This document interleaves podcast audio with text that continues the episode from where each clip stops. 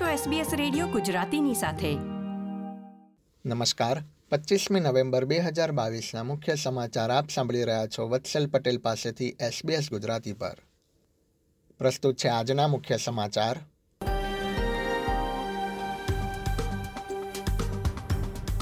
ભૂતપૂર્વ વડાપ્રધાન Scott Morrison દ્વારા વિવિધ મંત્રાલયો ખાનગી રીતે સંભાળવાના કેસમાં તપાસ પૂર્ણ. વિક્ટોરિયામાં આવતીકાલે શનિવારે રાજ્યની ચૂંટણી. અને પોર્ટુગલ, બ્રાઝિલ, સ્વિટ્ઝરલેન્ડે ફિફા વર્લ્ડ કપમાં પોતપોતાના મુકાબલા જીત્યા. હવે સમાચાર વિગતવાર. ભૂતપૂર્વ વડાપ્રધાન સ્કોટ મોરિસન દ્વારા તેમના કાર્યકાળ દરમિયાન ખાનગી રીતે મંત્રાલયની જવાબદારી સંભાળવા અંગેનો રિપોર્ટ શુક્રવારે રજૂ કરવામાં આવ્યો હતો.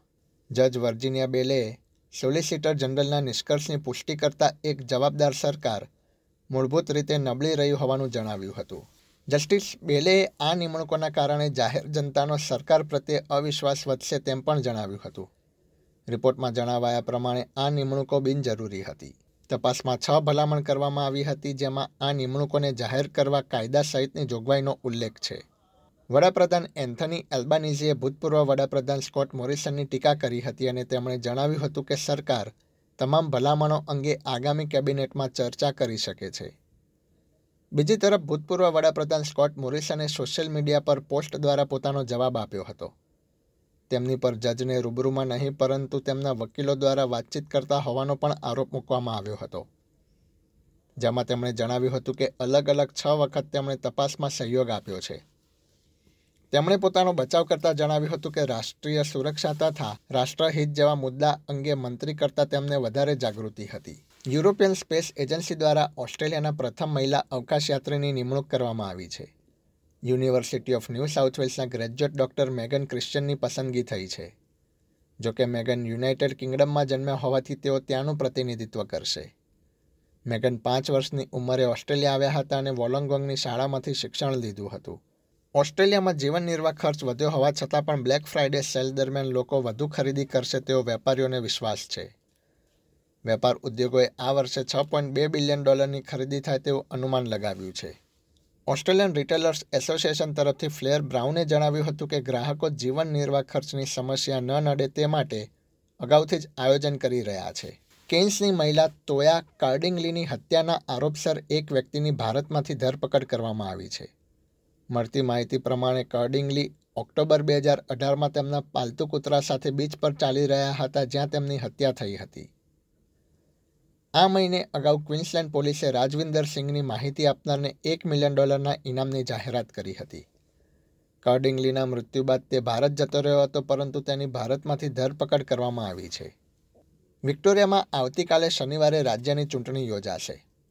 અત્યાર સુધીમાં એક પોઈન્ટ છ મિલિયન લોકોએ પોસ્ટ કે રૂબરૂ મતદાન દ્વારા પોતાનો મત આપ્યો છે. પ્રીમિયર ડેનિયલ એન્ડ્રુસે પણ વહેલું મતદાન કરીને ફોટો સોશિયલ મીડિયા પર પોસ્ટ કર્યો હતો. તેમણે તેમના પત્ની તથા બે બાળકો સાથે મતદાન કર્યું હતું.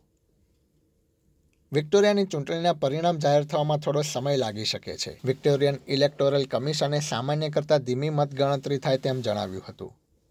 રાજ્યમાં ચાર મિલિયન જેટલા લોકોએ મતદાન માટે રજિસ્ટ્રેશન કર્યું છે, જેમાંથી પંચોતેર ટકા વોટ વીકેન્ડ સુધીમાં ગણાઈ જાય તેવું અનુમાન છે. લગભગ છ લાખ જેટલા પોસ્ટલ વોટ જ આપવામાં આવ્યા છે, જેમાંથી બે લાખ સિત્તેર હજાર વોટ પરત આવ્યા છે. ન્યૂ સાઉથ વેલ્સના પ્રીમિયર ડોમિનિક પેરોટે રાજ્યના પૂરથી પ્રભાવિત સેન્ટ્રલ વેસ્ટ વિસ્તારની મુલાકાત લીધી હતી, જ્યાં તેમણે માનસિક આરોગ્ય સાથે જોડાયેલી સુવિધા માટે વધુ ફંડ આપવા કટિબદ્ધ હોવાનું જણાવ્યું હતું. કંડોબોલિન ખાતેથી પોતાના નિવેદનમાં પ્રીમિયરે જણાવ્યું હતું કે લાઇફલાઇન સંસ્થામાંથી છ કાઉન્સિલરની નિમણૂક કરવામાં આવશે, જે અહીં રહેતા લોકોને મદદરૂપ થશે. તેમણે આ ઉપરાંત રસ્તા જેવી માળખાગત સુવિધાને ફરીથી વિકસાવવા માટે પણ ફંડ આપવાનો નિર્ધાર કર્યો હતો. ઓસ્ટ્રેલિયામાં કોવિડ નાઇન્ટીનના સમાચારો પર એક નજર કરીએ તો, ન્યૂ સાઉથ વેલ્સમાં વર્તમાન અઠવાડિયે કોવિડ નાઇન્ટીનના સત્યાવીસ હજાર સાતસો પચાસ કેસ નોંધાયા છે, જે ગયા અઠવાડિયાની સરખામણીમાં સત્તર પોઈન્ટ છ ટકા જેટલા વધુ છે. પીસીઆર ટેસ્ટની સંખ્યામાં પણ સોળ પોઈન્ટ આઠ ટકા જેટલો વધારો નોંધાયો છે. બીજી તરફ, વિક્ટોરિયામાં નવ પોઈન્ટ પાંચ ટકાના વધારા સાથે બાવીસ હજાર બસો એક્યાસી કેસ નોંધાયા છે. રાજ્યમાં કુલ અડસઠ દર્દીઓના મૃત્યુ પણ થયા હતા. દેશમાં કોવિડ નાઇન્ટીનના કેસની સંખ્યા વધી રહી હોવા છતાં પણ લગભગ બે તૃતીયાંશ લોકોના માનવા પ્રમાણે કોવિડ મહામારી હવે દૂર થઈ રહી છે. ફાઇઝર દ્વારા કરવામાં આવેલા સર્વેમાં આ પરિણામ મળ્યું હતું. રમતના સમાચારોમાં, ફિફા વર્લ્ડ કપમાં પોર્ટુગલના ક્રિસ્ટિયાનો રોનાલ્ડોએ પાંચ વર્લ્ડ કપમાં ગોલ કરવાની સિદ્ધિ નોંધાવી છે. તેણે વર્ષ બે હજાર છથી અત્યાર સુધી રમાયેલા તમામ વર્લ્ડ કપમાં ગોલ કર્યા છે. પોર્ટુગલે શુક્રવારે વહેલી સવારે રમાયેલી મેચમાં ઘાનાને ત્રણ બેથી પરાજય આપ્યો હતો. જોકે ઘાનાના કોચ ઓટ્ટો એડોએ રેફરી પર ખોટા નિર્ણયનો આરોપ મૂક્યો હતો. અન્ય મેચોમાં ઉરુગ્વે તથા સાઉથ કોરિયાની મેચમાં એક પણ ગોલ નોંધાયો નહોતો જ્યારે સ્વિટ્ઝરલેન્ડ તથા બ્રાઝિલે પોતપોતાના મુકાબલા જીતી લીધા હતા. ઓસ્ટ્રેલિયન ફૂટબોલ ટીમના ખેલાડી મિલોસ ડેગ્નેકે જણાવ્યું છે કે વર્લ્ડ કપમાં ઓસ્ટ્રેલિયાની આગામી મેચ રણનીતિને બદલે ભાવનાઓથી રમાશે.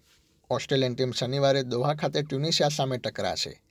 જે ટીમ આ મેચમાં પરાજિત થશે તે વર્લ્ડ કપમાંથી બહાર થઈ જશે. ડેગનેકે જણાવ્યું હતું કે ઓસ્ટ્રેલિયા સામે ભૂલ કરવાની કોઈ તક રહેલી નથી. એસબીએસ ગુજરાતી પર આ હતા શુક્રવાર પચીસમી નવેમ્બર બપોરે ચાર વાગ્યા સુધીના મુખ્ય સમાચાર. આ પ્રકારની વધુ માહિતી મેળવવા માંગો છો? અમને સાંભળી શકશો Apple podcast Google podcast Spotify કે જ્યાં પણ તમે તમારા પોડકાસ્ટ મેળવતા હોવ.